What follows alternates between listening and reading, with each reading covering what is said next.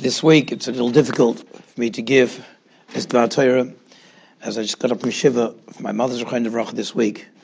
So I hope uh, it'll come out the way it's supposed to come out. In this week's parasha, we see that Eliezer does a test to see who is the wife that's fitting for Yitzchak, whoever offers him and his camels to drink.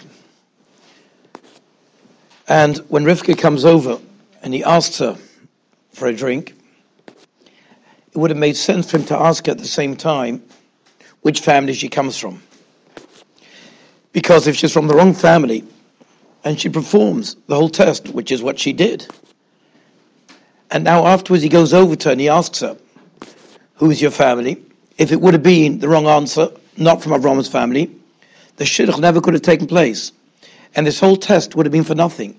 So it wouldn't have made more sense for Eliezer right away to ask her a name, who her family is, and then afterwards, afterwards, the, let her do the test, uh, first ask her a name and a family, and then she's the right one. You do the test. If it turns out from the family, don't bother asking her for a drink. Why was it done this way round?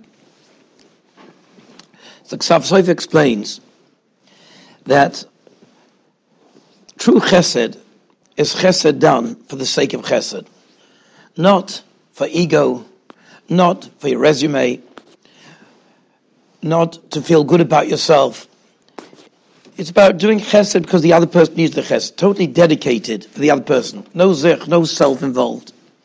If he would have asked her name beforehand, it's possible the Rivka would have thought, hmm, if I help out this man, he'll tell everybody what a great girl I am. It'd be great for my resume. It'd be good for my shidduch. So he didn't want to ask her beforehand. He wanted to see if she's ready to do this chesed anonymously. No fanfare, no glitz, no glamour, and nobody even knowing she did the chesed. And of course, Rivka came through. My mother's Rachel was somebody who lived a life like that. My favorite story with my mother's, I have many, many, many stories of the chesed she did.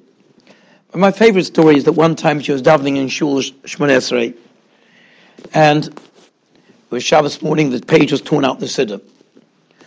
So she couldn't continue. She motioned to somebody to bring another Siddur.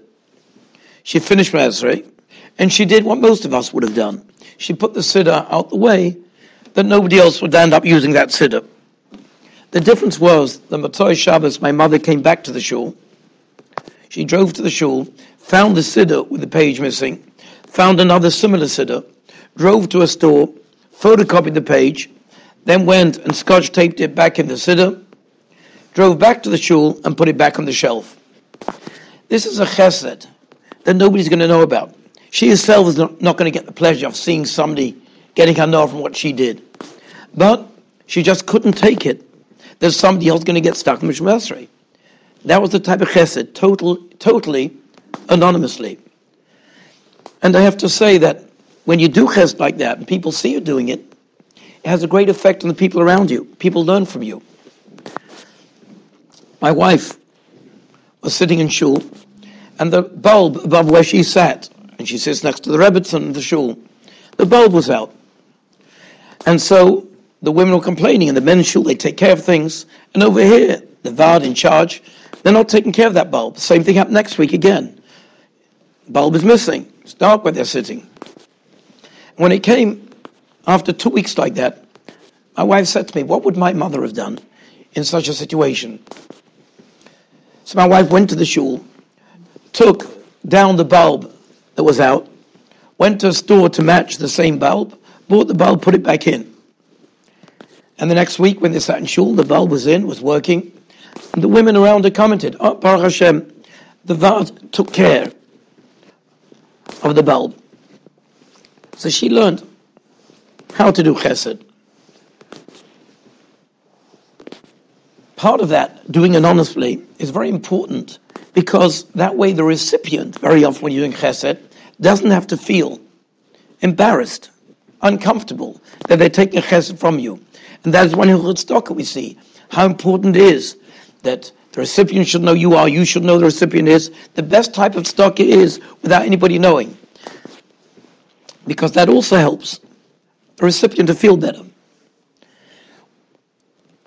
the, there's a story of uh, somebody told me a lady, her neighbor was crying to her that they used to have money, they'd lost their money, and the last bar mitzvah they made, they made a beautiful bar mitzvah for their son, and now the next bar mitzvah is coming up, and when they have no money, they don't can't afford even a kiddush. They don't know what they're going to do. it's going to be so sad for this for this son after he saw what his brother had a couple of years before. So the neighbor said to her, I was in Borough Park yesterday and I saw an organization that has a raffle and the winning prize is a suit of 100 people with a one-man band, photographer. Buy a ticket, Miss Maybe you'll win. You have out Dishmaya. So where do I get the ticket? She says, I'm going to Borough Park tomorrow. I'll get the ticket for you. So the next day,